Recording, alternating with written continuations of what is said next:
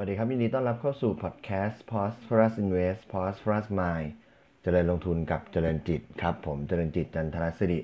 วันนี้เสนอเป็น episode ที่ 87 ครับ ก็ยินดีต้อนรับนักลงทุนทุกท่านกลับมาสู่การลงทุนในวันจันทร์อีกครั้งนะครับ แล้ววันนี้เราก็เข้าสู่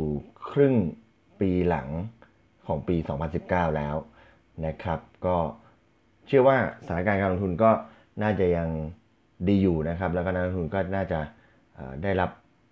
มีบรรยากาศที่ดีแล้วก็น่าจะได้รับผลตอบแทนที่ดีนะครับ ก่อนอื่น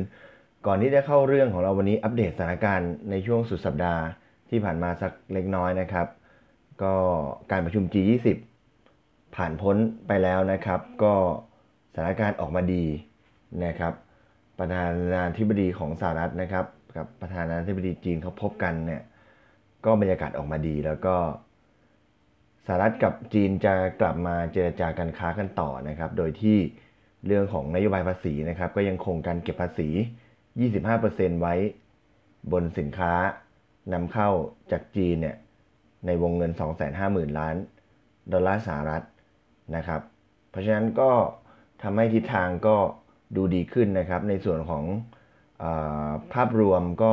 ในเรื่องของการลดดอกเบี้ยของเฟดนะครับ ก็ยังคงเป็นทิศทางให้ เงินยังไหลเข้าในตลาดทางตลาดเกิดใหม่แล้วก็บ้านเราอยู่นะครับ อีกกรณีหนึ่งก็คือทางสหรัฐเนี่ยก็ยกเลิกการคว่ำบาตรตัวหัวเว่ยนะครับ ก็ทำให้ดูกลุ่มอิเล็กทรอนิกส์กลุ่มที่ขายสินค้าเกี่ยวกับเครื่อง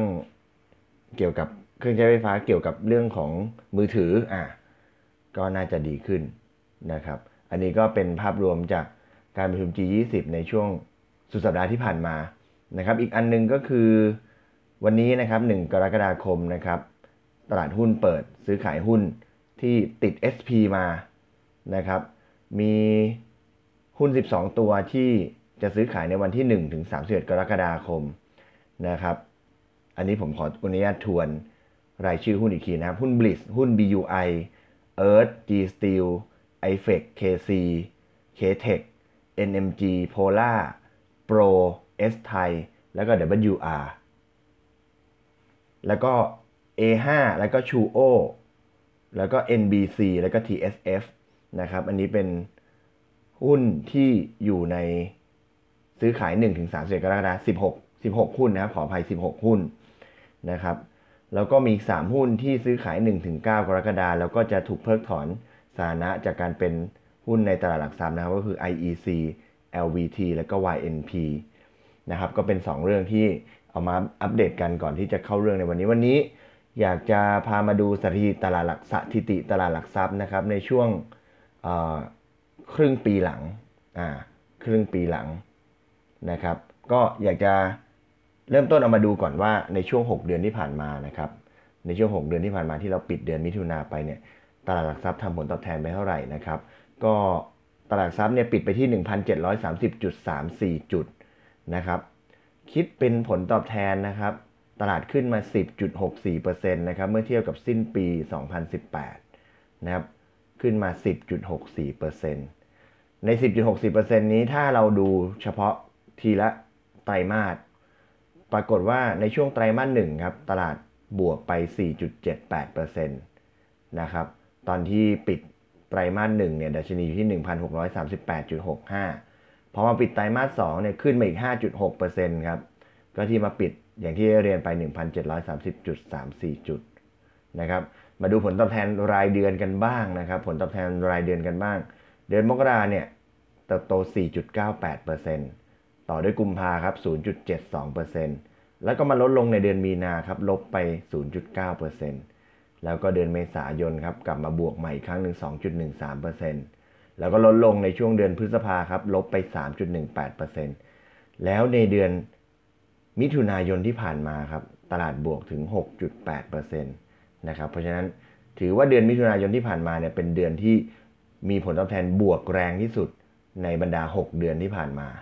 นะครับ ก็ดัชนีก็บวกไป 6.8%นะถ้าเรามาดูสมมุติเรามาดูสถิติย้อนหลังกันว่า ในระหว่างครึ่งปีแรกกับครึ่งปีหลังเนี่ยตรงไหนจะทำผลตอบแทนได้ดีกว่ากันนะครับผมก็ดูย้อนไปถึงปี 2010 นะครับดูไปถึงปี 2010 แล้วก็เอามาผลตอบแทนในช่วงครึ่งปีแรกกับครึ่งปีหลังมาเฉลี่ยกันนะครับก็พบว่าในช่วงครึ่งปีครึ่งปีแรกเนี่ยดัชนี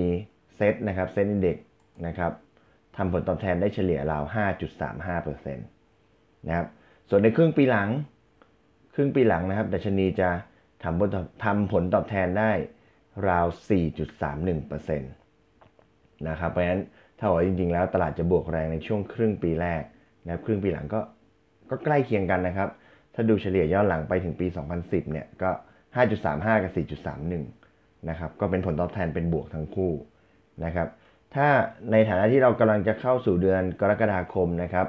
ถ้าเราดูผลตอบแทนเฉพาะเดือนกรกฎาคมนะครับ ดูย้อนไปถึงปี 2010 เช่นเดียวกันนะครับ ก็พบว่าเดือนกรกฎาคมเนี่ยตลาดก็จะให้ผลตอบแทนที่เป็นบวกนะครับ ราว 2.84%นะครับฉะนั้นก็ถ้าดูภาพรวมแล้วตลาดก็ยังมีทิศทางที่ดีนะครับ ครึ่งปีตั้งแต่ครึ่งปีเป็นครึ่งปีแรกเป็นต้นมาเนี่ย ดัชนีก็ให้ผลตอบแทนเป็นบวกนะครับเดือนมิถุนายนที่ผ่านมาก็ถือว่าบวกแรงเลยนะครับแล้วก็จากสถิติผ่านมาครึ่งปีหลังก็ดี แล้วก็เดือนกรกฎาคมก็ดี ตลาดก็ให้ให้ผลตอบแทนที่เป็นบวกด้วยเช่นเดียวกันนะครับก็ขอให้นักลงทุนมีความสุขนะครับในการลงทุนต้อนรับเดือนใหม่เดือนกรกฎาคมนะครับแล้วเรามาพบกันใหม่ใน episode ถัดไป วันนี้ขอบคุณและสวัสดีครับ